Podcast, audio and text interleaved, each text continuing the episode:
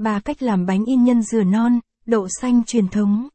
Cách làm bánh in nhân dừa non, đậu xanh thơm ngon tại nhà thực ra không hề khó.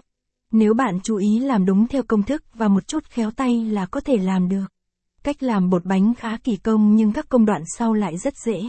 Vậy nên miền Trung có gì? Sẽ hướng dẫn bạn cách làm bánh in tại nhà đơn giản và chi tiết nhé. Ý nghĩa của bánh in Huế Bánh in là một loại bánh truyền thống của người Huế thường được bày lên ban thờ gia tiên vào ngày Tết Tết. Bánh thường được đúc theo các chữ phúc, lục, thọ và gói trong giấy ngũ sắc.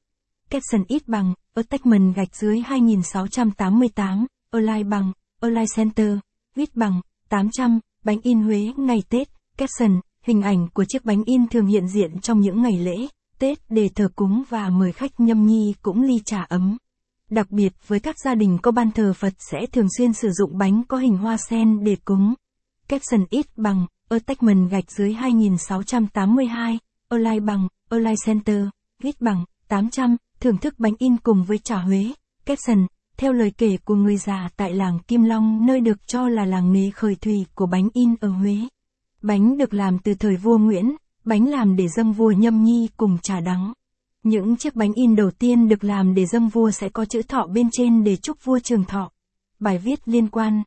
Top 25 món ăn đặc sản Quy Nhơn làm quà nổi tiếng cách làm bánh in nhân dừa non. Bánh in nhân dừa non có xuất xứ từ miền Tây. Người dân nơi đây thường làm bánh để nhâm nhi bên trà đắng hoặc cho trẻ con ăn vặt.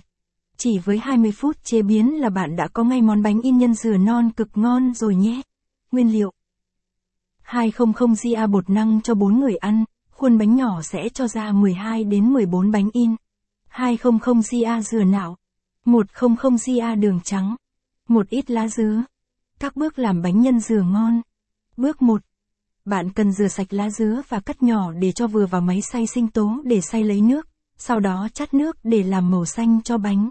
Phần xác lá dứa còn lại hãy để khô rồi ta rang với bột sau. Bước 2.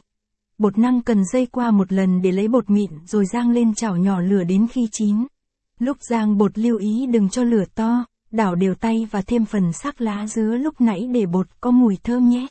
Bước 3. Dùng dừa nạo pha với nước ấm để lấy nước cốt dừa. Hoặc bạn có thể mua nước cốt dừa lon ngoài các